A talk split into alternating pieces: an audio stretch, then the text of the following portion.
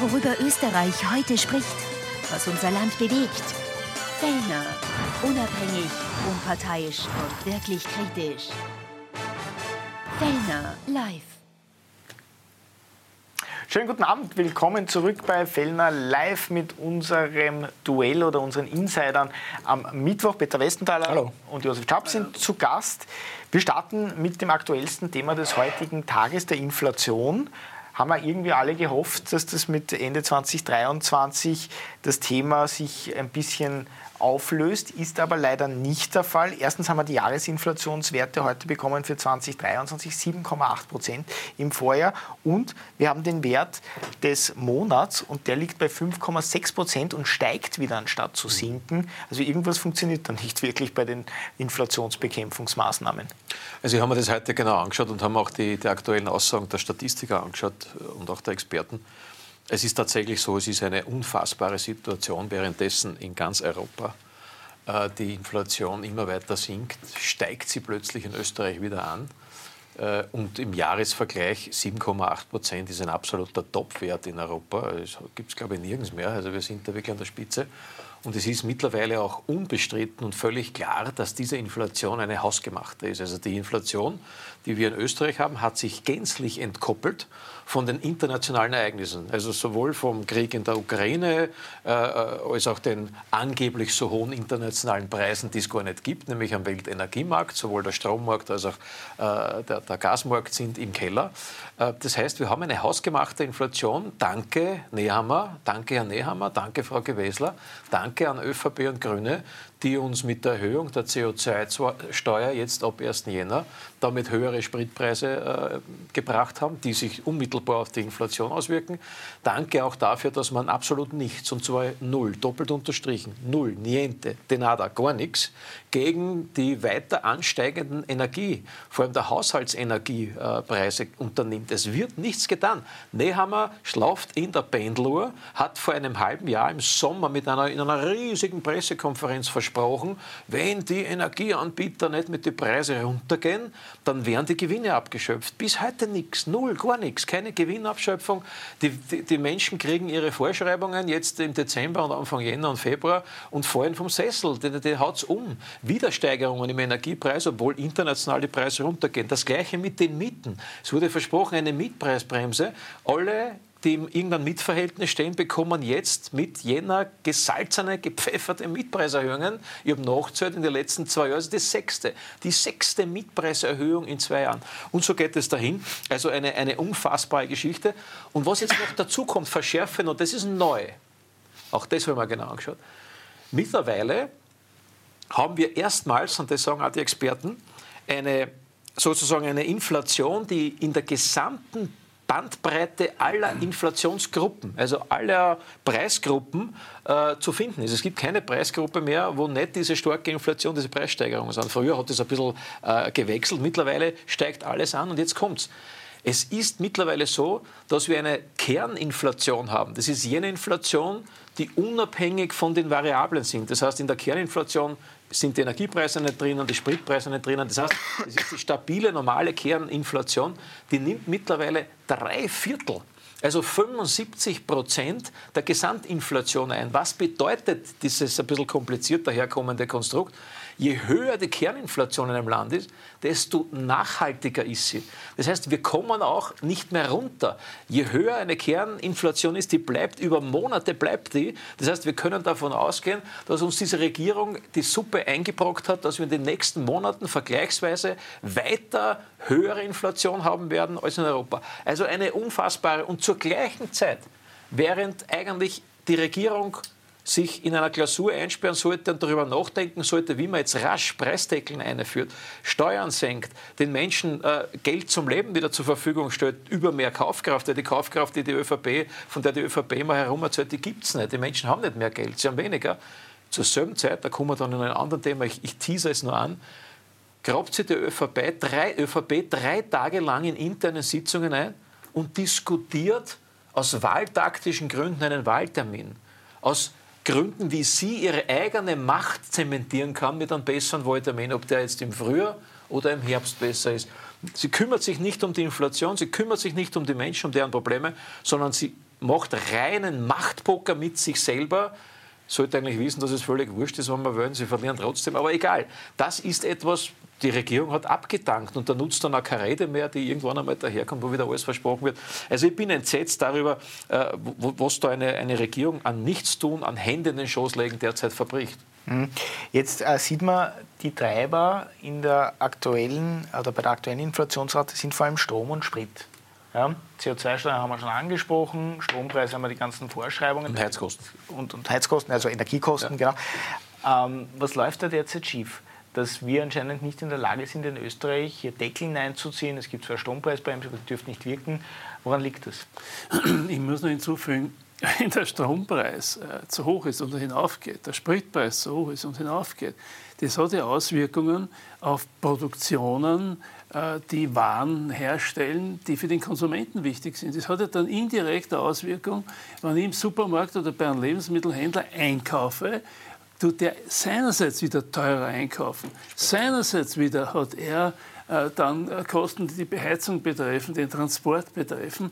Das heißt, wenn ich in der Nervenstelle einer Wirtschaft, und das ist Strom, Gas, das ist äh, all dieser Bereich, der mit Wärme zu tun hat, mit Energie zu tun hat, wenn ich da versage politisch, versage ich sozusagen über den Bereich hinaus generell. Das ist das Unglaubliche. Und deswegen muss man sagen, da bin ich voll d'accord, die Übergewinne abschöpfen, die unter Druck setzen, die machen Milliardengewinne. Die freuen sich, hupfen in der Gegend um Atom, und Feitstanz und sagen, und schon wieder kann man gewinnen. Die OMV, alle, wie sie da sind. Und das kann ich nicht jetzt dann durch milde Gaben ab äh, in den Griff kriegen, sondern da muss ich strukturell eingreifen. Und das ist das, was die ÖVP sich weigert, dass sie einfach in den Markt eingreift. Ja, die sagt, der Markt ist das oberste Gesetz. Der Markt heilt alle Wunden. Der Markt löst alle Probleme. Markt, Markt, Markt, Markt, sagt er. Ja, jetzt bin ich nicht gegen den Markt und ich finde auch, dass der Markt oft eine wichtige Funktion hat. Aber nur in so Krisenzeiten, muss ich ehrlich sagen, äh, ist das Versagen der Politik auch das, dass er sich weigert, aus ideologischen Gründen, aus weltanschaulichen Gründen, vielleicht aber der Finanzminister gern Einnahmen hat, weil je höher die Inflation, desto mehr Einnahmen hat er. Aber wenn ich dieses Versagen auslebe, bin ich verantwortlich für das, diese Katastrophe, für dieses Desaster, das da ist. Und dann, dann sich hinsetzen und sagen, jetzt müssen wir aber taktisch nachdenken, wie können wir unsere eigene schlechte Politik überleben. Also kurz und gut, das ist überhaupt der, der Gipfel des Zynismus, äh, den die da entwickelt haben. Da, es spielt auch mit die Angst vor den Europawahlen, muss man auch sagen. Es ist ja auch eine europäische Frage. Äh, wie geht er um auf den internationalen Märkten, auf den europäischen Märkten? Was hat das für Auswirkungen? Ich zahle weiter hinein in die Sanktionen äh, gegen Russland. Ich tue da weiter den, den Beitrag als österreichischer Staat oder Steuerzahler leisten. Also ich könnte da ganze Listen anführen. Und das ist, das ist eine Katastrophe. Und 7,8 Prozent, muss ich ehrlich sagen, 5,6 im Monat, das ist eine richtige, richtige Katastrophe, weil es im europäischen Vergleich äh, zeigt, dass diese nationale Regierung unendlich unfähig ist. Was man dazu noch sagen muss, ist, äh, was man vielleicht zu wenig bedenkt, ist auch die Arbeitsplatzsituation und die wirtschaftliche Situation, die im Moment sich massiv eintrübt. Wir haben jetzt zu Jahresbeginn 400.000 Arbeitslose die der Herr Kocher nach wie vor schön redet. 400.000 Arbeitslose. Und jetzt sage ich etwas, das kommt auch daher, dass aufgrund der hausgemachten Inflation natürlich auch die Lohnabschlüsse diese Inflation im Wesentlichen abdecken müssen und auch hoch sind. Da sind wir auch dafür, weil die Arbeitnehmer sollen ja nicht durch die Finger schauen, haben eh schwer genug und sollen diese, diesen, diese Inflation abgegolten bekommen. Aber was ist dann der weitere Effekt, der Nebeneffekt aus Sicht des Arbeitgebers und der Wirtschaft? Bedeutet ja auch für Arbeitgeber höhere Lohnkosten plus höhere Lohnnebenkosten. Das heißt, der Faktor Arbeit wird auch für Arbeitgeber nicht mehr, mehr finanzierbar. Was ist das Ergebnis? Reihenweise Firmenpleiten, die wir jetzt erleben. Auch durchaus von Prominenten, und da rede ich jetzt nicht vom Benko Imperium, das aufgrund Misswirtschaft einiger Wahnsinniger offenbar da jetzt im Bach geht, sondern ich rede von einer Firma Windhager, die vielleicht viele Menschen kennen aufgrund der Heizungssysteme. 440 Kündigungen. Ich rede von einem Einrichtungshaus Interior, ich glaube 70 Kündigungen. Jeden Tag erwischt es irgendein weiteres Unternehmen, weil man einfach das nicht mehr bezahlen kann. Und das ist die Kettenreaktion nach einer hohen Inflation. Und die Regierung schaut dabei zu und macht überhaupt nichts, während andere Länder, Vorzeigeland Spanien zum Beispiel, die zeigen, wie das geht, die haben Preisdeckel Preisdeckeln macht, andere Länder Preisdeckeln machen, ohne dass es irgendein Problem war, schauen, schauen bei uns die Leute zu. Nein, sie schauen nicht zu, sie machen was anderes. Jetzt bin ich noch bei einem anderen Thema. Es findet jetzt seit Montag statt, dieses Globalistentreffen da in, in Davos. Dieses World Economic Forum vom Herrn Schwab. Das ist dieses Treffen, das da alljährlich stattfindet, in Davos, in einer der, der teuersten äh, Ortschaften in, in, in Europa. Da treffen sich die Globalisten mit den Multimillionären und ein paar Politiker, die dort hingehen und zur Befehlsausgabe sozusagen dort einmarschieren. Wisst ihr, wer die meisten Politiker im Vergleich zur Bevölkerungsdichte dort hinschickt? Die ÖVP, interessanterweise. Da fahren, sage und schreibe, drei Minister fahren dorthin. Der Herr Schallenberg als Außenminister, dann der Herr Kocher. Was macht der Herr Kocher bei einem Globalisten- und Millionärstreffen, wenn er zu Hause 400.000 Arbeitslose hat? Was macht er dort? Und das Beste ist, und jetzt komme ich zu einer ganz speziellen Dame, nämlich die Frau Edstadler. Das ist die mit dem stechenden Blick, wo, wenn du die anschaust, erfriert alles. Ja? Also, oder auch die Impfdomina haben wir es einmal schon genannt. Die fährt dorthin und trifft sie mit so ganz verschiedenen Leuten. Die ist dort unter anderem federführend tätig, haben wir das jetzt ein bisschen angeschaut. Die Tagesordnung, welche Panels, welche Arbeitsgruppen es da gibt. Da gibt es ein Panel, das ist zuständig für die Kontrolle des Internets global. Das kommt so harmlos daher, Kontrolle des Internets. Und das schauen wir uns ein bisschen an. Die Wahrheit ist, was dort ausgeballavert wird, ist, wie man das Internet einschränken kann. Wie man Social Media, Facebook, Instagram, TikTok, wie man das so einschränken kann, dass dort die Freiheit für für jeden, nämlich jeder ist ein eigenes Medium, jeder kann dort hineinposten einerseits und jeder bekommt ungefilterte Nachrichten, ohne dass dazwischen ein Journalist war. Auch uninteressant für Globalisten. Das heißt, man will dort das Internet insofern einschränken, weil das, das ist ja noch entglitten in der Nachrichtengeschichte, nicht? weil da kann jeder seine Meinung sagen. Das wollen sie nicht so sehr, das müssen wir irgendwie einschränken. Und da ist die Frau Edstadler federführend und das, was, was kommt, weißt du, wer der Chef dieses Panels ist, des Internet-Kontrollpanels? Ein gewisser Antonio Guterres seines Zeichens aktuell gerade UN-Generalsekretär.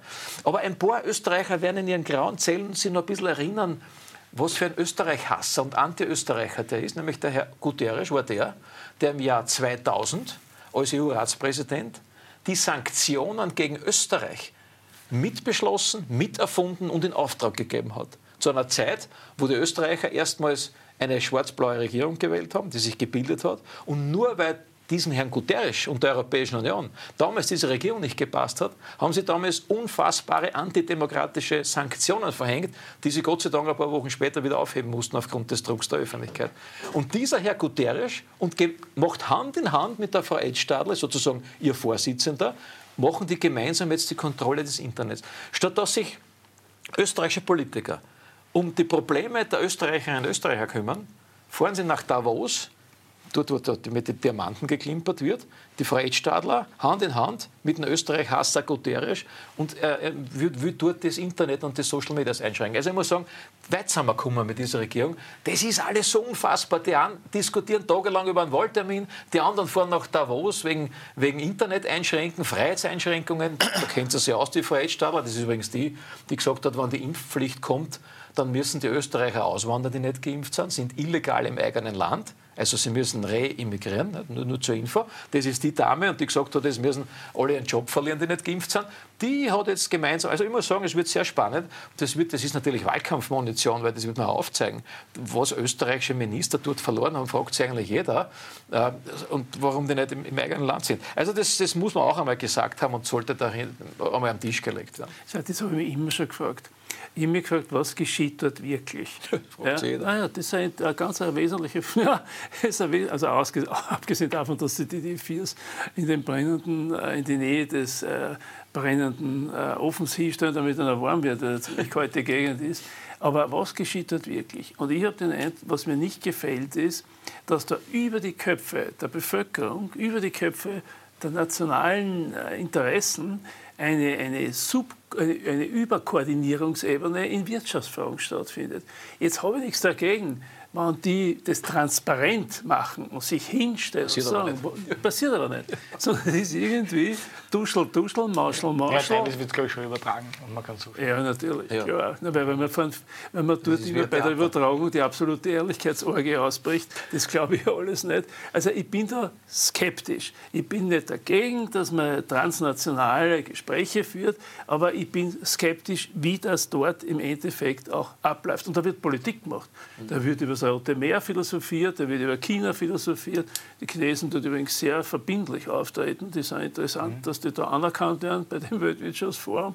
Also die sind nicht bei jedem Plätzchen dabei, sondern die dann da durchaus sehr schlüssig nachdenken.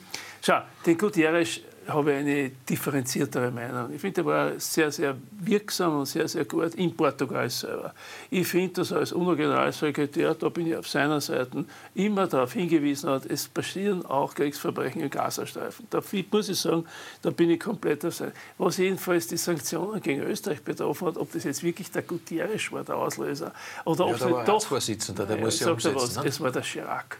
Es war der Chirac. Das ist es. Jetzt, ich will nur sagen, es war, Er war konter- Exekutionsorgan, es war, der Guterres. Ja, ja, aber der Chirac war mächtig. Der Gutierrez war ein Organ, aber der Chirac war mächtig. Und äh, irgendwie hat den Westentaschen Napoleon genannt. Ich kann mich jetzt immer mehr erinnern, wer das war. Aber er wurde damals so bezeichnet.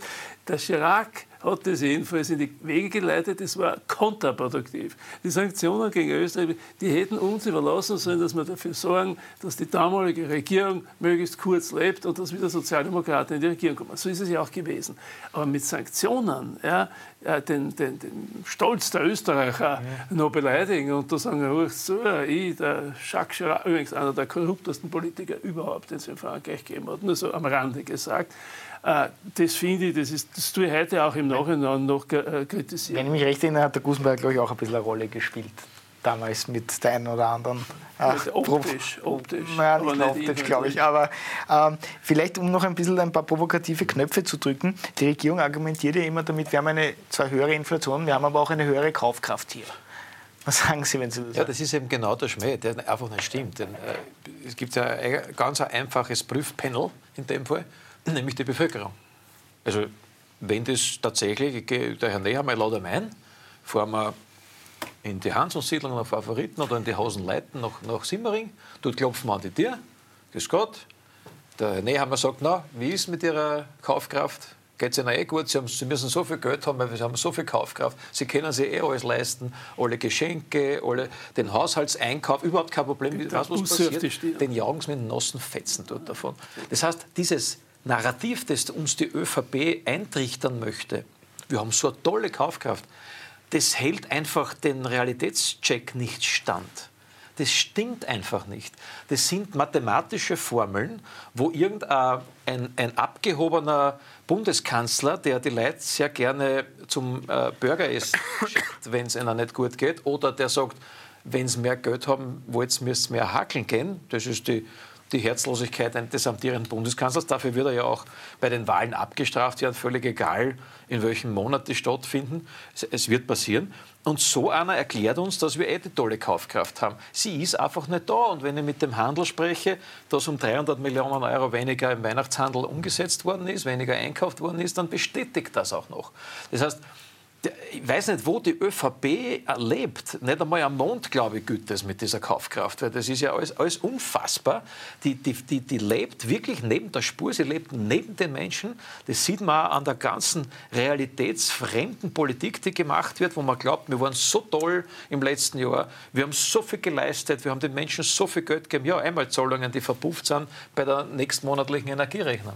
Ich, ich weiß nicht, kriegen die nicht, sehen die das nicht, dass jetzt die Menschen schon wieder um 40, 50 Prozent mehr Heizkosten zahlen, nämlich eingestuft für die nächsten Monate, als im Vorjahr. Ohne Grund. Wenigstens, vor, vor zwei Jahren wenigstens haben sie sich ausreden können, naja, die internationalen Preise sind so hoch. Hat zwar nicht gestimmt, weil Österreich hat da auch noch einmal drauf gedoppelt, die österreichischen Energiekonzerne, diese ganzen Wegelagerer, die da herumrennen und die Hand aufhalten. Nur jetzt gibt es ja die Begründung nicht mehr, weil die Preise im Keller sind. Das ist ja alles unglaublich, wie da abgezockt wird. Und diese Regierung schaut zu, die einen fahren nach Davos, Diamanten, äh, weiß ich nicht, schleifen mhm. und, und, und Internet-Panels mit Österreich-Feinden. Die anderen diskutieren drei Tage lang, wann am besten der Wahltermin ist. Um, das, um die Menschen im Land kümmert sich niemand. Völlig richtig. Und das ist eigentlich die Völlig die richtig, aber ganz noch schon hinzugefügt, es ist ein bisschen pharisäerhaft, was die ÖVP hier von sich gibt. Denn wenn ich auf der einen Seite zuschaue, wie die Preise ansteigen, ja, und erst heute habe ich Katzentrockenfutter gekauft, vier Kilo. Mhm. Ja, man muss ja ein bisschen was haben. Das frisst aber viel. Und da schaust, naja, nein, für einen längeren Zeitraum, aber da schaust du, ja, auch da, überall, in allen Bereichen gehen die Preise hinauf. Absolut. Da hilft aber die Kaufkraft nichts. Und jetzt kommt das Pharisäerhafte. Erst gegen den Widerstand der ÖVP-nahen Arbeitgeber und Arbeitgeberverbände hat die Gewerkschaft erst durchgesetzt, dass es solche Lohnabschlüsse gibt, dass man überhaupt in die Nähe eines Kaufkraftanstieges, das ist noch lange keine Inflationabgeltung, reden kann. Das heißt, die stellen sich hin Pharisäer habe ich übrigens einmal einen Ordnungsruf gekriegt. In meinem ganzen 34-jährigen äh, Abgeordnetenleben habe ich zwei Ordnungsrufe gekriegt. Einer wegen Pharisäer. Ja, also daher sage ich es jetzt da. Heutzutage ich hoffe, ich kriege jetzt keinen Ordnungsruf. Ich glaube, heutzutage kriegt man im Parlament für Pharisäer. ja, aber jedenfalls, das ist pharisäerhaft, wenn ich mich hinstelle und sage, eigentlich habe ich gar keinen Beitrag geleistet, keinen Beitrag geleistet für die Kaufkraftanstieg. Eigentlich ist es ein Verdienst der Gewerkschaften und gegen den Preisanstieg mache ich auch nichts. Und dann fällt nicht mehr, dass er es so macht, dann eher mal so mit den Fingern, etsch, etsch, etsch, etsch. Ja, und ich finde ehrlich gesagt, das ist wirklich arg. Machen wir ganz kurze Werbepause, dann kommen wir zurück und sprechen gleich über das heißeste Gerücht in der Innenpolitik-Szene. Ein bisschen wurde schon angesprochen in dem ersten Teil. Wird die Wahl, die Nationalratswahl, vorverlegt, entweder zeitgleich zur EU-Wahl oder sogar vor der EU-Wahl, weil die ÖVP die große Angst oder Sorge hat, dass sie bei der EU-Wahl ordentlich abgestraft wird. Gleich mehr dazu, nach einer ganz kurzen Werbepause geht es weiter. Live. Worüber Österreich heute spricht, was unser Land bewegt. Fellner. Unabhängig, unparteiisch und wirklich kritisch. Fellner live. Schönen guten Abend, willkommen zurück. Zweiter Teil mit Peter Westenthaler und Josef Chapp. Die Wahlvorverlegung wird anscheinend konkreter. Da gab es am Wochenende ein Treffen aller ÖVP-Landeschefs mit Karl Nehammer, wo sich die Mehrheit der Landeschefs mittlerweile für so eine Vorverlegung ausspricht. Und auch der Kanzler, hört man, ähm, kommt von seinem ursprünglichen Kurs, wonach er im Herbst sein wollte, immer mehr ab, weil er die große Sorge hat, beziehungsweise sein Umfeld, dass er nach der EU-Wahl vielleicht schon vor der Nationalratswahl Geschichte ist. Wie realistisch ist so eine Vorverlegung? Also ich finde, die müssen die Abteilung für Suizid haben in der ÖVP. Die haben da aber offensichtlich ein Papier ausgearbeitet und haben gesagt, erst wenn die Umfragen wirklich ganz schlecht sind, dann müssen wir dringend Neuwahlen machen. Ja, weil dann spüren wir es erst so richtig. Und äh, wahrscheinlich haben das Leute entworfen, die gesagt haben, der tritt vielleicht dann eher mal gar nicht erst zur Wahl an, wenn er sieht, es gibt Neuwahlen und er sieht, er hat keine Chance. Und dann könnte es sein, dass die dann einen Wechsel machen. Es gibt ja verschiedene Möglichkeiten. Äh, einer hat es besonders eilig, äh, der Herr Magnus Maximus Brunner.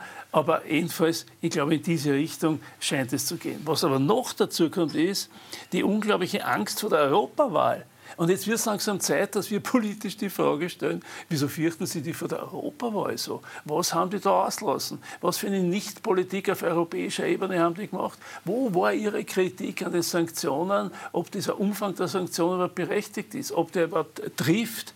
Die, die russische Wirtschaft pumpt gerade, gerade dass die nicht sagen, danke, bitte noch mehr Sanktionen. Ja? Und das kostet natürlich schon auch den, den, den Steuerzahlern im einigen, eigenen Land einiges. Äh, also wo ist da, was haben die da was haben die da wirklich äh, gemacht? Was machen die bei der Migrationspolitik?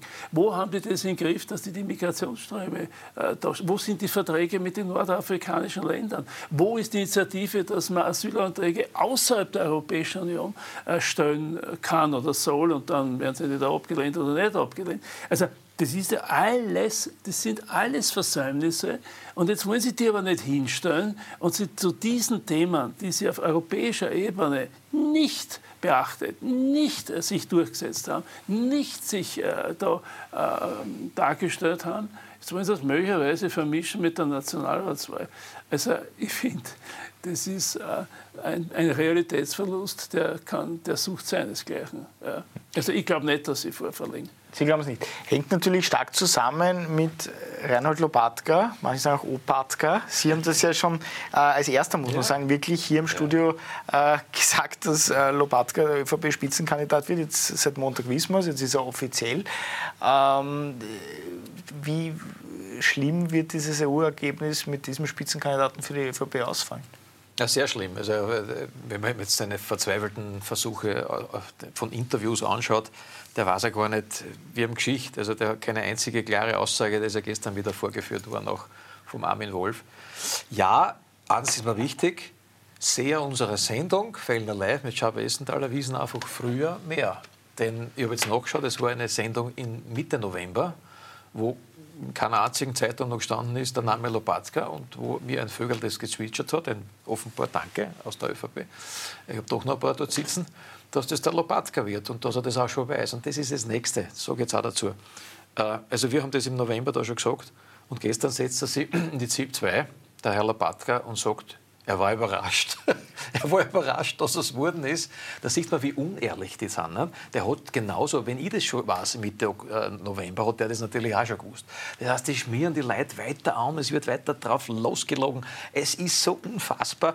Die ÖVP, die ja nichts anderes macht als der, der Helfer und Helfeshelfer einer von der Leyen auf EU-Ebene, ist die Wahrheit. Die nicken doch dort alles ab, was von der Leyen vorgegeben hat. Alle Kriegsaufrüstungspläne, was die Ukraine anbelangt. Zuletzt sogar, da, haben sie uns, da war ein, ein Luzid, sogenanntes Lucidum-Intervall, um ein, ein, ein, ein, kleines, ein, ein, kleiner Zeitraum eines Lichtblickes, wo ich mir gedacht habe, jetzt sind sie ein bisschen vernünftig geworden, der ÖVP, im Vorfeld der Abstimmung, ob man Beitrittsverhandlungen mit der Ukraine aufnehmen soll.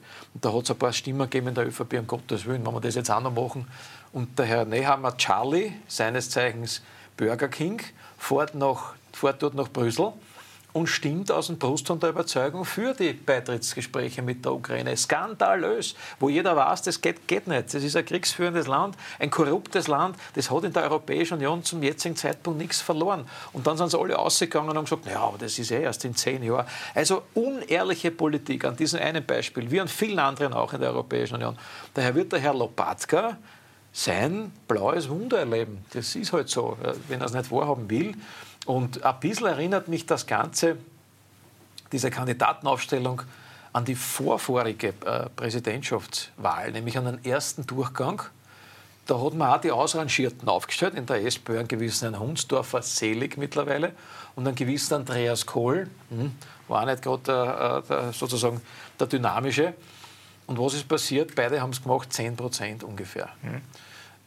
Und so ähnlich lässt sich das jetzt auch an. Da habe ich zwar äh, Opa, der eine hat sogar im Namen drinnen den Opa, nämlich der Herr Lobatka, und den Herrn Schieder, den du da abstauben musst und wo kein Mensch weiß, was der jetzt die letzten vier überhaupt gemacht hat.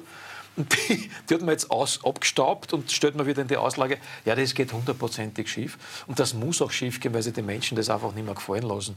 Und daher geht davon aus, dass das so sein wird, die EU-Wahl ein, ein, ein wirkliches Debakel werden muss. Äh, sowohl für ÖVP als auch, tut mir leid, für die SPÖ, die auch alles abgenickt haben auf europäischer Ebene, fast jeden Wahnsinn mitgemacht haben, bei, der, bei den, bei den äh, Corona-Maßnahmen alles abgenickt haben. Aber das soll jetzt nicht mein Thema sein.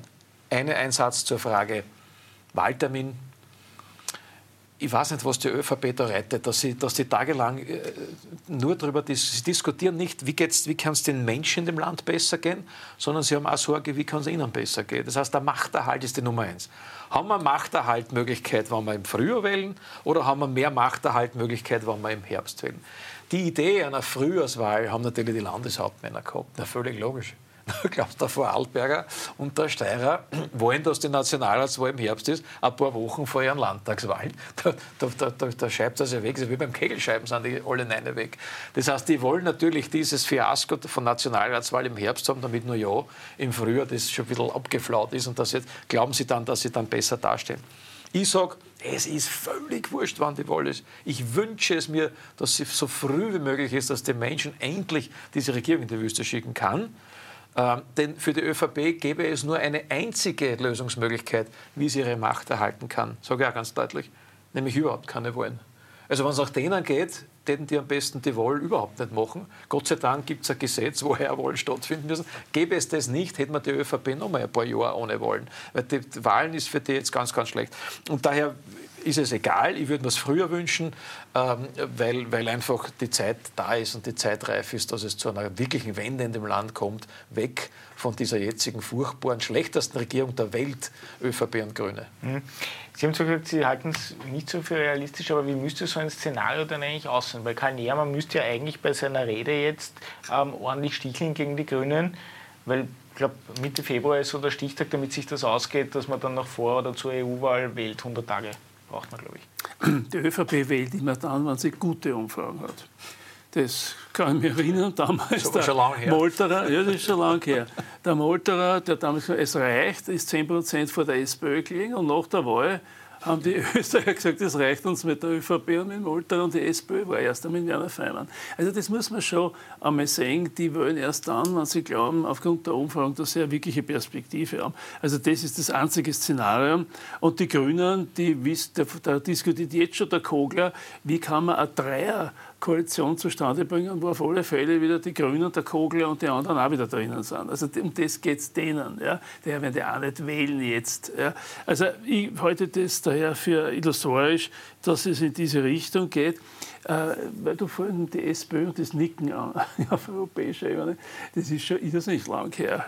ich kann mich gar nicht erinnern, wenn die SPÖ in der Regierung war und irgendwann auf der EU-Ebene irgendeine Rolle gespielt hat. Das ist schon ewig her. Den Kommissar hat die SPÖ überhaupt noch nie gehabt. Das war nur die ÖVP. Das ist wie eine Erbpacht. Ja. Das ist der, der EU-Kommissar ist ÖVP aus. Ich glaube, das steht aber in keiner Verfassung. Ist aber trotzdem so, dass die das jedes Mal in Anspruch nehmen. Daher werden sie dann wählen, wenn sie garantiert durchsetzen können, dass wieder die ÖVP er dort den Kommissar stellt. Da ist eh schon ein Drängelei in der ÖVP einmal dazu. Das Zweite ist, beim Lobatka wäre eine andere Einschätzung als du. Kennt ihn vom Marathonlaufen, ich weiß, dass das ich weiß auch, dass er Generalsekretär und der war immer sehr, auch in der Zeit, wo man mit Einwurf, der ÖVP... Den letzten Marathon, den der gelaufen ist, war, glaube ich, im 18er Jahr. Also das nur, weil, sie, weil, sie, weil sie jetzt zum Marathon-Menschen machen. Nein, das ist ja, auch schon viele Jahre her, ja, dass der einmal Marathon gelaufen na, vielleicht, Man will mit Gewalt einen Sportler aus jetzt machen. Also, das ist, was, was würdest du jetzt sagen? Du würdest normalerweise sagen, vielleicht hat er eh bald wieder Zeit, einen Marathon zu laufen. Nein, der läuft keinen mehr mit dem, mit dem, Alter, dem hohen Alter. Naja, so alt. Ist ja wurscht. Ich würde mir da nicht... Äh, ich würde nur sagen, dass er eine sehr realistische Einschätzung gehabt hat, wie er bei seiner Pressekonferenz gesagt hat, es geht darum, dass man Erfahrung, dass man Wissen kombiniert mit jungen Ideen. Und da können wir zwar auch nicht dagegen sein, du bist ein bisschen jünger als ich, aber schau, ich meine, äh, wir können schon was weitergeben. Wenn man was erlebt, wir sind quasi Insider. Also es ist, tut schon was. Ich meine, in der Runde ist der Herr Moderator natürlich der Jüngste. Es ist klar, der bringt den jungen Input ein. Ja. Und wir haben sozusagen, wir sind die Insider, die diese Erfahrung und die Professionalität und das alles dabei einbringen. In einem Punkt möchte ich unbedingt noch schnell was sagen dass der, äh, dass der Beitritt der Ukraine, das hätte sich eine andere Kommentierung von der österreichischen Bundesregierung verdient. Auch ihr Abstimmungsverhalten im, im Weltsicherheitsrat zu Gaza, aber das ist nicht das Thema jetzt. Aber der Beitritt der Ukraine, wo selbst der Jean-Claude Juncker sagt, eines der korruptesten Länder überhaupt. Und wenn die wirklich einmal beitreten sollten, was ich nicht glaube, ich glaube, es ist unehrlich. Jeder glaubt, die werden eh nie beitreten. Das ist unehrlich. unehrlich ja. Aber wenn überhaupt das jemals überlegt wird, ist die Landwirtschaft und die Förderungen und diese ganzen Systeme hast Bauernaufstände. Dagegen sind die 15.000 Traktoren in Deutschland ein Klacks. Da wird in der ganzen EU aufmarschiert, weil dann musst du mich, um die Ukraine am Leben zu halten, landwirtschaftlich, die Förderungen in all diesen Ländern so radikal einschränken, dass du von einem Bauernaufstand in den anderen taumelst. Also das wird ja alles nicht berücksichtigt. Es gibt noch, darf ich noch ein Argument bringen, was es sehr unwahrscheinlich macht, dass die Wahlen vorverlegt werden. Das ist der schnöde Mammon, das Geld. Ja, ja. Ähm, die ÖVP kriegt jetzt, werden die Parteienförderungen massiv erhöht, weil die sind ja an der Inflation gekoppelt, mhm. siehe da, falls das noch nicht weiß. Also es werden ungefähr die Hälfte, ein bisschen weniger als die Hälfte der Gesamtparteienförderung kassiert die ÖVP als damals bei der letzten Wahl stärkste Partei mit 37 Prozent. Das sind im Jahr ungefähr 16 Millionen Euro.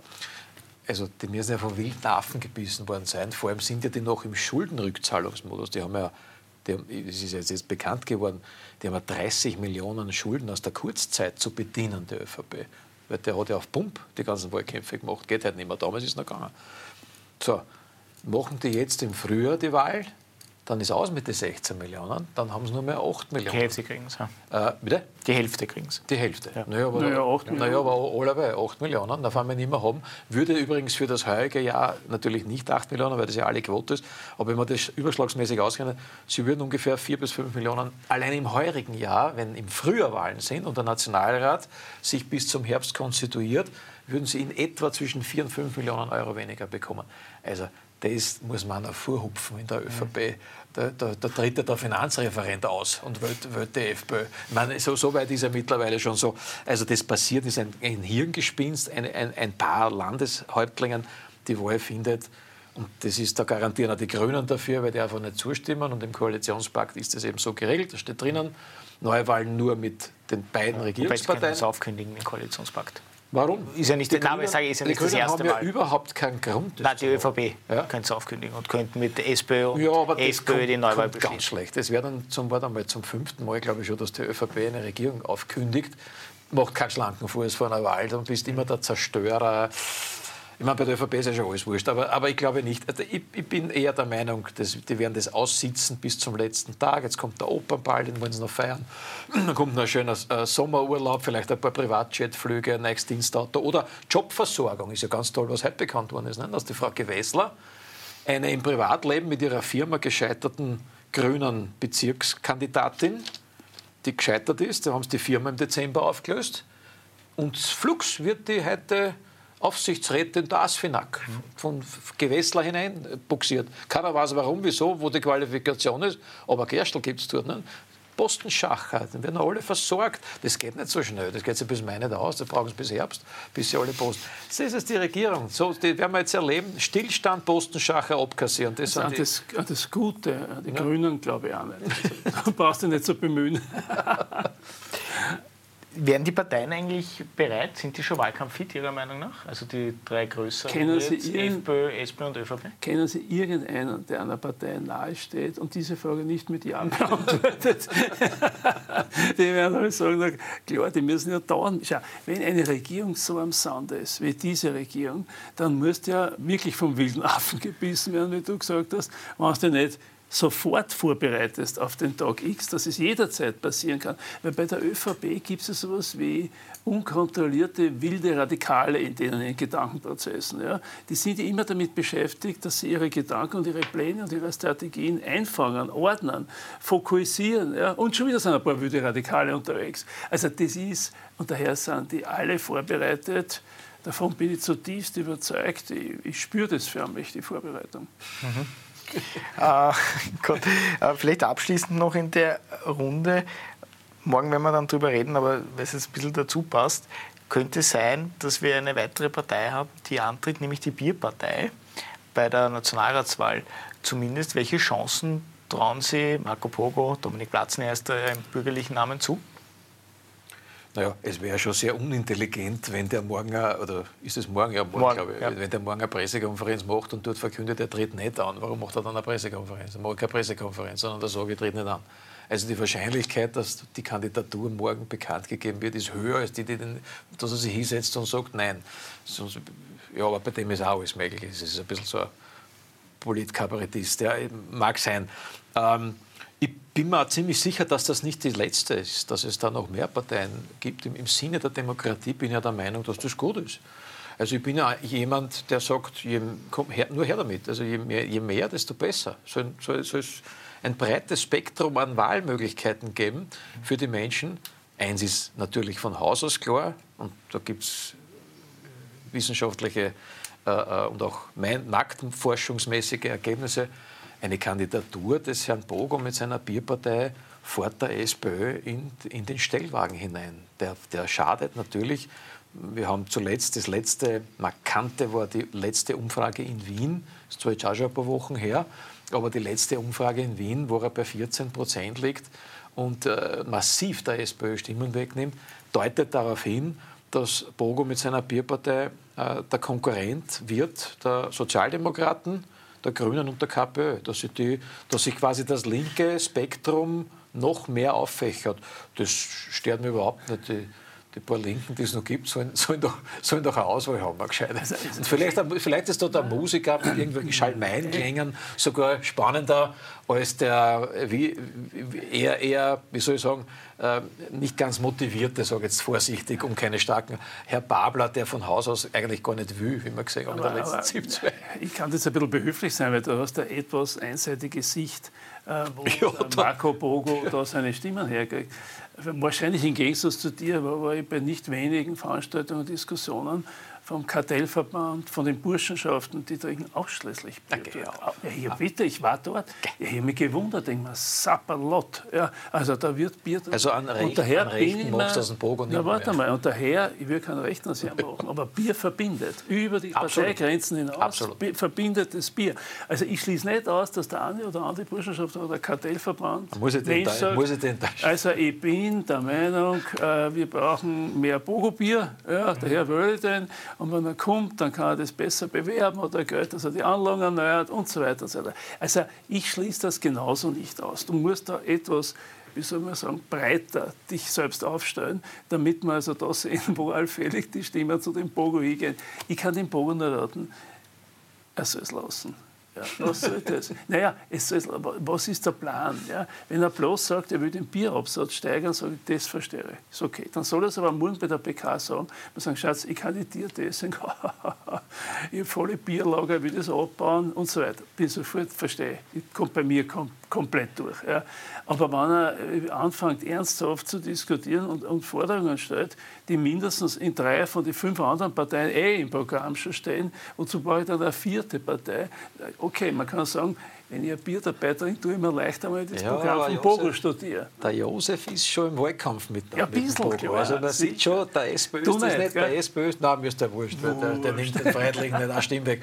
Aber der SPÖ hat, das taugt einer gar nicht, wenn der antritt und das wird, wird auch gefährlich werden. Wobei ich jetzt ein bisschen das relativieren möchte. Eine Nationalratswahl ist keine Präsidentschaftswahl, das muss man auch sagen. Eine, die Kandidatur bei einer Nationalratswahl ist was anderes als bei einer Präsidentschaftswahl, also einer Persönlichkeitswahl. Äh, erstens einmal muss man Unterschriften Strukturen braucht Die Strukturen braucht, du brauchst eine gewisse Grundfinanzierung. Und wenn man uns jetzt die lange Geschichte, Tradition, die Parteiengeschichte in Österreich anschaut, so ist es eigentlich äh, nicht wirklich, äh, hat keine neue Gruppierung irgendeinen historischen Fingerabdruck hinterlassen. Äh, und die letzten, die neu eingezogen sind, sind die Neos. Und ich, ich bin, jetzt, ich, bin jetzt, ich bin jetzt sehr keck, auch die werden keinen historischen Fingerabdruck hinterlassen, die wird es erwischen. Mhm. Wenn nicht bei der Wahl, dann bei der nächsten. So, alle anderen, äh, die wir da gehabt haben, die äh, was war da? Ich kann mich gar nicht mehr, mehr erinnern, welche, welche Abspaltungen es gegeben hat. Bei einer war ich sogar selber dabei, allerdings nicht als Abspalter, sondern ich bin dann nachher dazu gekommen. Die gibt es alle nicht mehr. mehr. Stonack. Und daher glaube ich, dass wir ein sehr, ein ziemlich festgefahrenes Parteiensystem haben. Nur der Unterschied halt bei der kommenden Wahl dürfte sein, dass es links der Mitte deutlich mehr Parteien geben wird wie Mitte rechts. Das ist vielleicht erstmals neu im Parteienspektrum. Wenn Bogo antritt, es ist jetzt schon so, weil du hast jetzt die SPÖ, die Grünen, die KPÖ, sind schon drei. Und Mitte rechts hast du die ÖVP und die FPÖ. Und wenn der Bogo auch noch antritt, hast du vier. Die Neos haben sie jetzt vergessen. Die, die Neos, die weiß man nicht genau, die sind einmal links. Einmal aber vielleicht kommt da noch eine Linke, wer weiß. Es ist eine, eine, eine Wagenknecht Österreich, wer weiß. Es ist ja alles ja, Aber ich möchte in der politikwissenschaftlichen Analyse nur einen kleinen Gedanken hinzufügen. Wie kommst du dazu, dass die KPÖ links ist? Ja, ich meine, okay. das ist doch, bitte, das ist ja eine bessere Caritas. Und da muss ich sagen, ja, da bin ich gleich für die Caritas. Nein, also von dem, wie die das anlegen, tue ich mir echt schwer zu sagen, was ja, ist da links. Brauchen jetzt noch Kom Kommunisten als rechts zu bezeichnen. Na, habe ich auch nicht gemacht. Das hast du exklusiv. Ich habe nur gesagt, die haben einen leicht religiösen. Aber du hast recht, sind keine Linken, sind Linksextreme, da hast du recht. Gut, machen wir eine ganz kurze Werbepause, dann kommen wir zurück und dann äh, sprechen wir über die beiden Spitzenkandidaten der Oppositionsparteien. Herbert Kickl, der am Wochenende einen viel diskutierten Auftritt in äh, der Steiermark in Unterbremstetten hatte und wir sprechen auch über Andreas Babler und die Frage, wie wahlkampffit ist Babler und die SPÖ. Kurze Pause, dann sind wir gleich zurück. Live. Worüber Österreich heute spricht, was unser Land bewegt Fellner. Unabhängig, unparteiisch und wirklich kritisch. Fellner live. Ja, schönen guten Abend. Willkommen zurück. Großes Finale heute mit Josef Schapp und Peter Westenthaler. Viel diskutierte Rede von Herbert Kickl am Wochenende. Viele haben auch den Vergleich zu Jörg Haider gezogen. Kritik gab es natürlich auch an äh, diversen Sprüchen wie Fahndungslisten und so weiter. Wie fällt Ihre Analyse aus? Also ich habe jetzt schon sehr viele Neujahrstreffen miterlebt. Äh, es gibt dann immer nur aufpassen für alle die schon jetzt schon ab, ab, ab, kommen wegen der Neujahrsansprache. Es gibt auch noch ein Aschermittwochstreffen, das kommt in mhm. wenigen Da legt er dann noch eins Am Aschermittwoch, das ist dann der Höhepunkt des rhetorischen Feuerwerks. Also da sollten Sie manche ein bisschen mit der Kritik nur zurückhalten und erst dort dann kommen mit der Schnappatmung. Es ist für mich schon beeindruckend, was der Herbert Kickel mit, dieser, mit diesem rhetorischen Feuerwerk, das er da gezündet, gezündet hat beim Neujahrstreffen, eigentlich erreicht hat, welchen Erfolg er damit es gibt. Es gab für mich nämlich in der Geschichte, in der neueren Geschichte der österreichischen Innenpolitik, keine Rede, die so diskutiert, besprochen, äh, gutiert, kritisiert, ja? alles gemacht worden ist. Es wurden, ja, das war ja total spannend, das war gestern, ich bin ja fast vom Fernsehen nicht mehr weggekommen, Psychologen haben eigene Sendungen bekommen, auch in diesem Sender, um das Sprachbild des Herbert Kickl zu psychologisch sich damit auseinandersetzen. Der ORF-Report verstieg sich wiederum, irgendwelche äh, Migrationsforscher heranzuholen, die schon, die, die schon die, den Untergang Österreichs ausgerufen haben. Hätte mir das alles als, als Wahlkampfstrategie des Jörg Haiders ja gewünscht. Wir haben das nicht oft, wir haben es auch erreicht ab und zu. Aber in der kompakten Einheit, die jetzt plötzlich angetreten ist, um diese fabulose Rede äh, in Wahrheit niederzumachen, das war schon beeindruckend. Ähm, der Herbert Kickl hat eine fantastische Rede gehalten. Sie war rhetorisch geschliffen, sie war nicht überzogen und sie war, er hat dann einen Satz gesagt, ein Land, ein Herz, ein Ziel. Und das war's. Es ist, geht ums Land, um die Inhalte, die er da gebracht hat, es geht um die Empathie, ums Herz und es geht um ein Ziel und das ist der Volkskanzler. Eine, ein, ein Kanzler, und wo das Wort, er sagt es ja schon schön, das Wort Volk steht vor dem Kanzler, beim Volkskanzler. Zuerst kommt das Volk, dann der Kanzler. Im Moment haben wir einen Systemkanzler und irgendwas wie der Babler will Reformkanzler sein.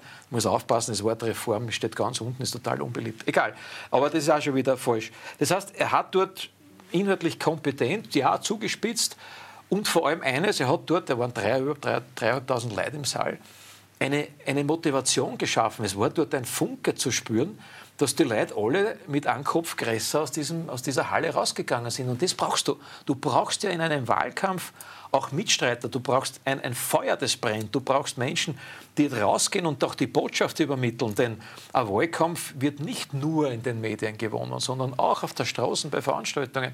Und das, diesen, diesen Funken der Begeisterung, das hat er geschafft. Das, das kann ihm niemand absprechen, denn das hat ja jeder miterlebt, wie dort die Stimmung war. Und äh, ich muss sagen, also das war, das war beeindruckend und es war auch so schön, dass erst vor ein paar Wochen die Babler-Rede war, am, am Parteitag nämlich. Und man kann das irrsinnig gut vergleichen. Also nicht nur vom Publikum, dort waren gerade einmal irgendwie 600 Leute, mehr kriegt die SPÖ nicht mehr zusammen bei Parteitagen. Und dort waren dreieinhalbtausend, aber keine Funktionäre, sondern wirkliche Fans, Mitstreiter. Äh, und das war schon allein das Bild, war ein anderes. Und dann natürlich ein, ein, ein in, in sich wirklich äh, stimmiger und auch sehr motivierter Herbert Kickl, dem man, dem man nichts vormacht, jeder weiß, mittlerweile kennt ihn jeder, er weiß, jeder weiß, wie der tickt, was der für das Land will, dass er eine, eine, eine Wende will zu etwas Besserem, wo die Menschen wieder im Mittelpunkt stehen. Auf der anderen Seite hast du einen missmutigen Babler, der lümmelnd im ZIP-2-Studio sitzt und überhaupt abgefressen ist, dass er was gefragt wird. Also das, das war so schön zu sehen und daher, äh, es war, hat mir ein Stück weit mitgerissen, muss ich sagen. Also es war wirklich, es war, ähm, man kann vieles mit Haider vergleichen, das würde ich nicht, denn der Herbert Kickl ist nicht der Jörg Haider, sondern er hat einen ganz eigenen, sehr erfolgreichen, rhetorisch sehr, sehr guten und inhaltlich kompetenten Stil, den er da an den Tag pflegt und wenn er so weitermacht, äh, dann, dann, sehe ich eigentlich keinen Anlass zur Sorge, dass diese, Woll, äh, diese Umfrageergebnisse, übrigens neueste Umfrage 32 Prozent bei INSA, 1000 Befragte, 32 zu 23 SPÖ und 20 ÖVP, wieder mal plus zwei. Ja, also äh, alles richtig gemacht, ich sehe, ich sehe keine Fehler. Peter Westenthaler sagt, ihn hat es mitgerissen, hat Sie aus dem Stuhl gerissen? naja, äh, zuerst einmal muss ich sagen, dass viele Experten, aber auch Journalisten auch Politiker einmal in die Kickelfalle getappt sind. Ja? Einfach in die Kickelfalle. Der hat sich hingestellt, hat halt prononcierte Formulierungen verwendet, hat sogar bis ins Provokante hinein. Und dann kam die Gemeinschaft, äh, die Corona der Empörten und wissend, oder nicht wissend, dass das gar nichts hilft. Sondern du musst dich hinsetzen und musst das Punkt für Punkt, was er gesagt hat, auch auf nicht nur bewerten, ob das jetzt gescheit ist, ob ich das jetzt will oder nicht will, sondern in der ersten Stufe würde ich mir mal auseinandersetzen damit, ist das auch rechtlich umsetzbar? Mit welchen Mehrheiten, wo, in welchen Bereichen kann ich eventuell das auch umsetzen, damit es auch so wird.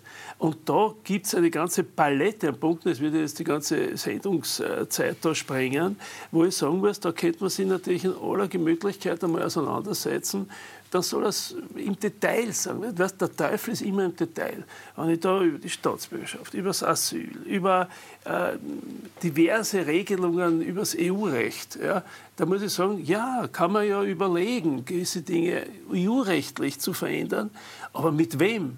Wann soll das geschehen? Was sollen die neuen Regeln sein? Oder wenn ich bei der Menschenrechtskonvention sage, naja, in Wahrheit ist es und so weiter und so fort, dann wiederum, was soll geändert werden? Ist es dann menschlich auch, was geändert wird? Mit wem soll es geändert werden? Und welche rechtliche Regelungen haben wir dann? Ich kenne das eine ganze Palette, kennt ich da bis runter. Es gibt aber auch Punkte, wo ich durchaus äh, nicht in der Formulierung, aber inhaltlich auch äh, seiner Meinung bin. Ja, warum? Bei allen Parteivorsitzenden finde ich auch immer irgendetwas, wo ich sage, das ist, könnte auch sein, wo man vielleicht einmal äh, in einem Gespräch äh, äh, eine Übereinstimmung, zumindest rudimentär, erreicht. Aber das ist jedenfalls der Punkt, äh, wo ich sage, wo meine Kritik ansetzt, sowohl an den Kritikern des Kickel als auch am Kickel selbst. Aber natürlich gebe ich zu, wenn ich dort in so einem Stimmungsraum bin und äh, die Leute Sehnsucht nach Überschriften, nach Emotionen, nach diesen Dingen haben, das hat er bedient dort. Ob man damit Wahlen gewinnt, ist eine Sache. Aber ob man, wenn man gewählt wird, dann auch in einer Regierung bleiben kann, äh, und dort gestalten kann, ist schon wieder eine andere Sache. Jetzt komme ich nicht mit dem Kalauer, die FPÖ war schon dreimal in der Regierung, ist wieder dreimal mit welcher Schuld auch immer, eigener Schuld, Schuld des Koalitionspartners und so weiter und so weiter, dann jeweils aus der Regierung wieder draußen gewesen. Wobei beim ersten Mal äh, vor allem da die SPÖ dafür gesorgt hat, dass es nicht weitergeht, aber der Haider auch nicht wirklich damals einen Beitrag geleistet hat, dass es weitergeht. Und das war auch so er hat mit denen halt auch keine Perspektive mehr gesehen. Also das ist ein bisschen so meine, meine, meine Anmerkung äh, zu dem Ganzen und da könnte man dann äh, mit Sicherheit äh, da am, über das mal nachdenken. Aber bei so einer Rede, nur ganz kurz, bei so einer Rede wie beim Neujahrstreffen, noch wahrscheinlich auch beim Aschermittwoch-Treffen, solche Events gibt es in der SPÖ gar nicht, ich weiß nicht warum.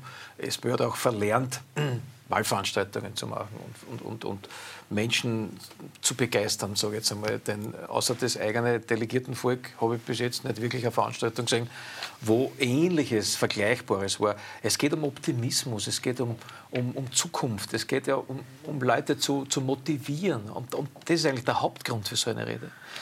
Wenn du jetzt sehr undifferenziert eigentlich pauschal sagst, man muss es auch umsetzen können, ja, dann, naja, aber dann erklären wir, mal, erklären wir mal aus deiner Sicht ein Beispiel, wo er etwas genannt hat, was man nicht umsetzen kann. Ich nehme eines vorweg, nämlich diese ganze Zuwanderungskiste. Da ist er doch der klarste und eindeutigste von allen, indem er einfach sagt, wenn ich Bundeskanzler werde, Volkskanzler werde, dann drücke ich die Asylstopptaste. Das ist nicht, das ist keine Rakettenwissenschaft. Könnte auch die jetzige Regierung sofort, nur sie wollen es nicht könnte auch Babler sagen, nur er will es nicht. Denn der, Wabler, der, der Babler will aus Österreich, das hat der, der Kickl so ähnlich gesagt, ein so eine Art Weltsozialamt machen. Ja, also kommt alle zu uns ein, ihr kriegt bei uns das Geld, ihr kriegt Dreiskirchen, das Flüchtlingslager, ihr kriegt eine Grundversorgung, ihr kriegt ähm, Kinderbeihilfe, Familienbeihilfe, ihr kriegt tausende Euro geschenkt, dass ihr bei uns bleiben dürft. So, und da sagt der Herbert Kickl, das macht er nicht. Und das ist das auch, das kannst du innerhalb von Tagen kannst du das beschließen, dass künftig Asylwerber, die zu uns kommen, nur mehr Sachleistungen bekommen. Nichts anderes hat er gesagt. Und keine Geldleistungen mehr. Und siehe da, einer in Europa hat das schon umgesetzt. Und der heißt Orban in Ungarn. Und der Herr Orban hat das umgesetzt, schon vor am Beginn des letzten Jahres, mit dem Ergebnis, dass er im letzten Jahr ganze 40 Asyl, nicht 40.000, 40 Asylanträge hatte. Warum? Und da brauche ich kein Gesetz, weil die Asylwerber dort nicht mehr, mehr bleiben und sagen, dort kann ich in Ungarn kann ich nicht die Hand aufhalten. Da, da, da, da fliegen mir nicht die Bockhändel in, in, in, in den Schoß. Da kriege ich ein Decken und eine Jacken, wenn es sein muss. Aber ich kriege keine Grundversorgung. Ich kriege es nicht so wie in Wien. 1050 Euro Mindestsicherung plus Freifahrt auf den Öffis, plus dort, äh, dort äh, das ist der Punkt. Da geht es oft um, kleines, um kleine Verschiebungen. Und die, niemand, niemand wird behaupten, das, was du jetzt vorher gesagt hast, dass das nicht umsetzbar ist. Das ist natürlich ja, umsetzbar. Die Frage ist, wie? Indem ich einfach kein Geld mehr auszahle. Ja, Ganz ja, einfach. So einfach, dann kommen wir es nicht mehr, mehr. Und das Zweite ist, Asylstopp da ist, der klar zu machen, äh, dass keiner Asylant, der derzeit nach Österreich hereinkommt, ein legaler ist, sondern illegal, ein Rechtsbrecher in Wahrheit ist. Das heißt, jeder Asylant, der heute bei den geltenden Gesetzen nach Österreich kommt, ist auszuweisen. Äh, jetzt hat plötzlich der, der Innenminister äh, FPÖ-Forderung sogar schon übernommen, nämlich dass man in Ruanda oder in Nordafrika äh, Anhaltelager baut und dort die Leute einmal zu einer Das fordert die FPÖ seit Jahren, seit, seit unserer Zeit schon. Das heißt, ich bin schon fertig. Wenn man es will, geht's. Kickel hat am Neujahrstreffen gezeigt, er will es, man kann es, und Kickl würde es auch tun. Und das ist ein schönes Versprechen an die ich Bevölkerung. Bin ich als einer, der sagt, wenn an der ungarisch-österreichischen Grenze einer anklopft ja, und nach Österreich kommen will und dann sagt er Asyl, Asyl, Asyl und dann kommt er in unser Asylverfahren rein, wahrscheinlich werde ich eine rechtliche Änderung herbeiführen müssen, damit man an der ungarisch-österreichischen Grenze sagt, na, bleib in Ungarn, geh zum Orban und hol ja. das dort. Ja. ja. aber das muss ich dann auch ansprechen, muss ich letztlich auch sagen. Und dann der Gedanke, es könnte mal passieren, dass unsere Buben im ukrainisch-russischen Krieg sind.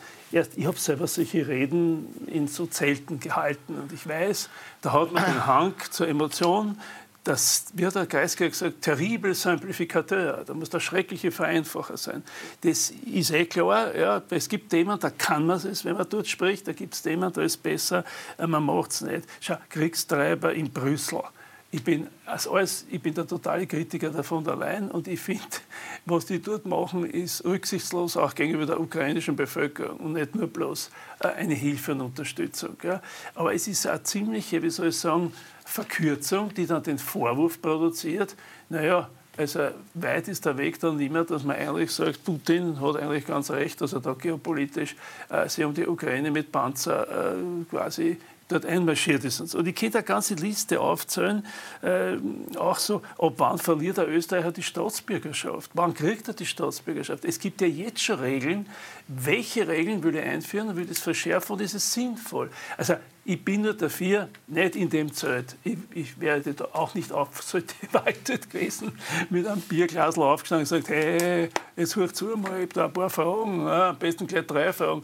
Also das ist natürlich, äh, natürlich unrealistisch, aber er wird sich diesen konkreten Fragen dann in einer allfälligen Wahlbewegung im Detail stellen müssen und dann auch mit welchen Mehrheiten er mit wem und wann er was umsetzen. Ja, das ist ja das Gleiche. Natürlich muss, ja. muss man das. Und da habe ich aber keine Sorge, weil ich habe in den letzten Monaten nicht irgendeine Idee, Forderung, politische Konzeption vom Herbert Kickl oder der Freiheitlichen Partei vernommen, die nicht schlüssig erklärbar ist, dass sie auch umsetzbar ist. Also man, man kann natürlich nicht, was man nicht machen kann zum Beispiel ist, wie das der, der Babler gemacht hat am Parteitag, zu sagen, ich fordere ungefähr 30 Milliarden an, an, an, sozialen Leistungen. Und wenn ich gefragt werde, wie man das finanziert, dann hat er gesagt, wie findet er das, das unanständig oder unmoralisch. Das kann man nicht machen. Das ist ganz schlecht. Äh, das ist etwas, wo einfach unglaubwürdig ist, weil ich kann nicht Forderungen aufstellen und gleichzeitig kann ich es nicht belegen, wie man es finanzieren kann. Das war eher der Einfahrer. Und dann muss man schon eins sagen, wenn wir jetzt schon die beiden Parteien auch betrachten, ich gebe dir recht, mit der, dass viele in die Kickelfalle laufen. Ja. Und zwar in einem ganz zentralen Punkt. Das sollen sie ruhig weitermachen. Es ist wieder zwei Prozentpunkte mehr seit dem Neujahrstreffen. Wenn nämlich sich alle vier Systemparteien einhängen und alle dasselbe sagen. Das ist, das ist so besser kann man es sich nicht wünschen. Wäre ich Wahlstratege der FPÖ, ich würde es aufzeichnen auf einen, auf Chart. Da gibt es die vier, die alle das Gleiche sagen, nämlich Kickel verhindern. Der oberste Programmpunkt von ÖVP, SPÖ, Grüne und NEOS ist, wir wollen Kickel verhindern. Und wenn sie das wochenlang durchtragen, doppelt das, zahlt das ein bei dem, den du verhindern. Das weißt du, wie das ist. Und da gebe ich da völlig recht mit deiner Analyse. Die Menschen sind nicht auf der Seite des Verhinderns, sondern des Möglichmachens. Und daher kann der Kickl immer sagen, schaut, ich möchte das für euch möglich machen, im Sinne eines Volkskanzlers, im Sinne des Volkes, und die anderen wollen mich verhindern. Das ist das Beste, was da passieren kann. Und ja. zum Schluss, du musst auch am Ende eine, eine Bewegung definieren und eine Partei am Ende hinter dir haben, die auch geschlossen in eine Wahl geht. Das ist ein eisernes Gesetz. Streit wird nicht gewählt. Und da hat die SPÖ, die SPÖ da viel zu tun, denn ich bin jetzt sehr, sehr vorsichtig in meinen Worten, aber diese, dieser Müllstein oder diese Müllsteine, die der Herr Babler ohne Not mit sich schleppt, weil er einfach führungsschwach ist und nicht durchgreifen kann, weil sein Wort in der eigenen Partei nichts zählt, das ist Eigenbau. Und da wird dann ein gutes Stück der Niederlage einer Sozialdemokratie, übrigens auch schon bei der EU-Wahl, auch auf das Nichtwirken des Versagens der Führung zurückzuführen sein. Denn selbstverständlich kann ich nicht zuschauen, wenn ein Abgeordneter Witze über Frauenvergewaltigungen macht. Und der bleibt dann drin sitzen und die Frauenvorsitzende Putzig, äh, heißt nicht Putzig, ist Putzig, meine ich damit, als Antwort macht sie jetzt, äh, wie war das, Kurse, Kurse, äh, Antisexismus-Kurse für SPÖ-Funktionäre. Da lachen ja die Hühner. Ich meine, das ist doch sowas von hilflos, statt dass die auf den Tisch haut und sagt, lieber Freund Kohlraus, am besten für dich ist, du gehst in Pension, weiß nicht, wie alt er ist, oder du gehst Schach spielen, aber nicht mehr, du kannst einfach nicht mehr im Parlament sein, wenn du Witze über Vergewaltigungen machst. Punkt eins. Und zweiter Punkt, wissen wir auch, die ganze Benko.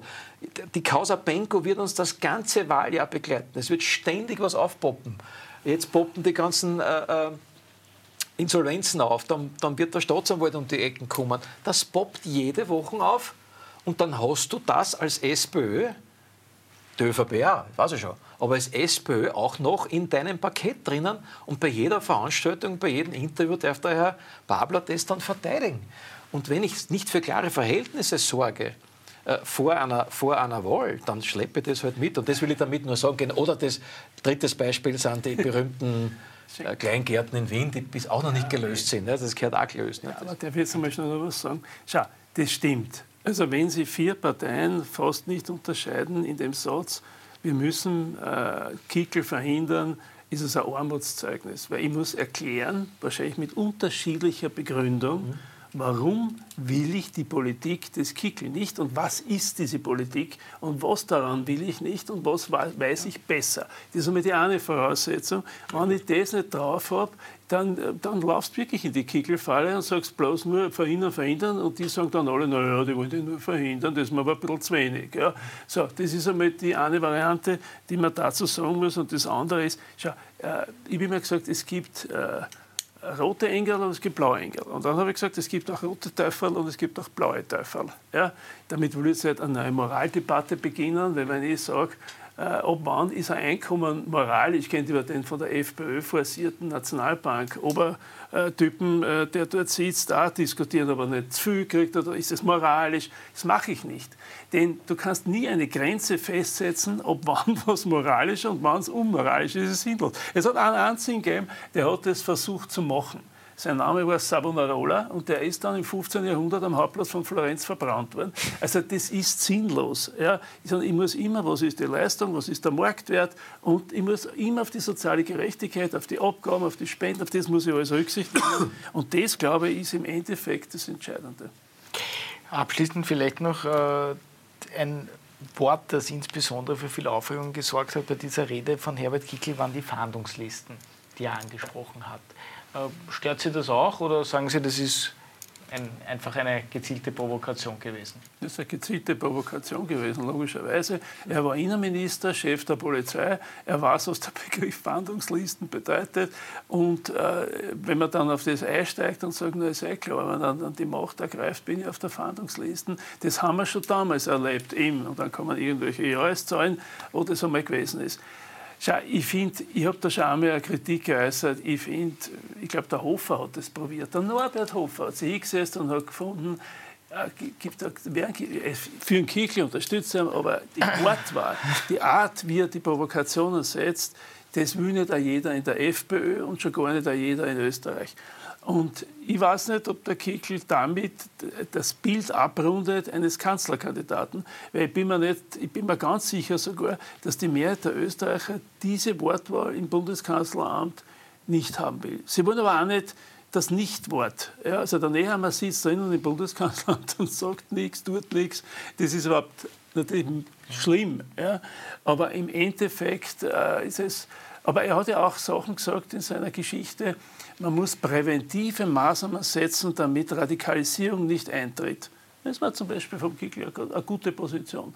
Da war er, glaube ich, gerade noch Minister, also Innenminister, bis er dann von der ÖVP beseitigt worden ist, damit die ÖVP wieder in aller Ruhe ihre, äh, ihre Personalpolitik dort machen kann. Also das würde ich so sagen. Ich, ich, ich finde, dass das heute eine Vorzeigedebatte ist zwischen uns, wie man sachlich Richtig, ja. über sowas reden kann. Mhm. Aber muss er nicht auch ein bisschen in seiner Wortwahl aufpassen bei aller bewusst gesetzten Provokation? Weil es gibt ja auch einen Tag nach der Wahl und da wird man mit den anderen dann wohl oder übel zusammenarbeiten müssen. Also das Spannende ist ja, dass die ersten politischen Kommentatoren, bis sie sich noch nicht abgesprochen haben miteinander, eigentlich ganz was anderes gesagt haben. Das kann man zeitlich nachvollziehen, wie diese Rede zu Ende war. Und vor allem auch die, die dort waren, die haben eigentlich alle gesagt, das war eigentlich eine sehr harmlos, eigentlich keine verbal Ausrasterrede im Vergleich zu früheren Reden, war das eigentlich sehr, wie soll ich sagen, inhaltlich. Ja, es waren ein paar Spitzen dabei, aber jetzt nicht irgendwie was persönlich Beleidigendes oder was auch immer. Ähm, und erst als man dann gesagt hat, aber irgendwas müssen wir jetzt schon kritisieren und jetzt da holen wir uns da das halt heraus, äh, tun wir wieder verkürzen ein bisschen und dann, dann, dann passt es schon. Also die alten Versatzstücke äh, mit einer Schnappatmungszeit von zwei, drei Tagen, denn danach kam das ja erst alles, wie man sich zusammengesetzt hat, was könnte man jetzt skandalisieren? Und da war diese Passage mit den Fahndungslisten, war ideal. Natürlich war das bewusst vom Herbert Kickl gesetzt, weil er weiß, wie die Reaktionen sind. Und weil er weiß, dass diese Verkürzungen stattfinden. Das wissen wir alle. Ich kann, Ihnen, ich kann euch heute eine Rede schreiben, wo ich bei jedem Satz dieser Rede dir sagen kann, wie stark dieser Satz diskutiert wird, in welche Richtung er verkürzt und diskutiert wird und welche Schlüsse daraus gezogen werden und welche Sätze völlig untergehen. Das kannst du heute, wenn du ein bisschen rhetorisches Geschick und vor allem Erfahrung, und die hat der Herbert Kickl hast, kannst du das. Und genauso ein Beispiel war das mit den Fahndungslisten. Was hat er denn wirklich gesagt? Er hat nicht gesagt, er braucht jetzt polizeiliche Fahndungslisten, die werden dann alle verhaftet und eingesperrt. So wurde es dann hingestellt. Sondern er hat von politischer Fahndungsliste gesprochen. Das ist ein Riesenunterschied. Politischer Fahndungsliste für all die Politiker, die die Bevölkerung auf ihre Fahndungsliste gesetzt haben in der Corona-Zeit. Das war die Formulierung. Es ging um die Corona-Phase und da bin ich hundertprozentig bei ihm. Die, sitzen, die sind bei mir schon lange auf der Fahndungsliste, da erinnern, politisch, um sie zu kritisieren, um sie durch Sonne und Mond zu schießen. Eine Frau Edstadler, die er aufgezählt hat, die aus dem Brust und der Überzeugung gesagt hat, wer sich nicht impfen lässt, hat in dem Land nichts mehr verloren, ist illegal kann keinen Arbeitsplatz mehr haben. Ein Nehammer, ein Schallenberg, der uns die Impfpflicht äh, einbrockt hat, das hat er damit gemeint. Da hat Treibe unterstreichen. Er hat völlig recht. Ja, die gehören auf die politische Verhandlungsliste und mit Wahlen davongejagt und das wird auch passieren. Und da bin ich völlig seiner Meinung. Das ist ja nicht zu kritisieren, sondern er erlaubte überzogene, zugespitzte, aber inhaltlich völlig richtige äh, Oppositionspolitik. Und noch einmal, wart's auf das Aschermittwoch-Treffen. Also das wird noch lustiger, weil Aschermittwoch ist zum Gegensatz zum, vom, vom äh, ähm, Neujahrstreffen, das sind alles Veranstaltungen, die es in anderen Parteien alle nicht gibt, komischerweise. Gibt es nur bei der FPÖ. Auch ein sehr erfolgreiches Format beim Aschermittwoch, muss ich vorstellen. Zahlst Eintritt. Eintritt, ich glaube 20 Euro. Kriegst ein paar Würstel, ein Bier und dort sitzen aber dann auch 2000, 2000 Leute. Bier. 2000 Leute. Und, und, und machen Sie das auch jedes Jahr. Das ist eine Tradition, ich glaube schon seit Jahrzehnten. Franz Josef Strauß. Franz Josef Strauß hat es erfunden. CSU. So, wenn ich mir heute reden von Franz Josef Strauß anschaue, was der damals vom Stapel gelassen ja. das ist ja, gehst du, wirst du heute dreimal anonym angezeigt wegen Verhetzung. So ist ja heutzutage schon, weil da sitzen ja die, die Berufsanzeiger von, von alles SOS Mitmensch, die, die, die ganzen, die es eh nicht mehr, mehr gibt. Aber ist ja wurscht. So, und ein, ein Aschermittwochstreffen ist natürlich die Symbiose einer politischen, eines politischen Infotainment mit kabarettistischen und satirischen Einlagen. Und viele werden wieder, auch nach dieser Rede, das nicht auseinanderhalten können und werden satirische, äh, kabarettistische Einlagen auch wieder einmal für 100% ernst nehmen. Und um Gottes Willen, wenn das der Herr Herbert Kickl, wenn der an die Macht kommt, geht noch nicht mehr, wie man in den Umfragen sieht, denn ich, dir, ich, bin, ich, ich halte es für extrem vernünftig, was der Josef Schapp immer sagt. Die einzige Auseinandersetzung der Demokratie gilt den Inhalten. Die Inhalte gehören diskutiert. Was sagt der eine? Was ist gut? Was ist schlecht? Wo irrt er? Wo bin ich anderer Meinung? Verbale Auseinandersetzungen über die Inhalte, die kann man schon recht rhetorisch geschliffen führen.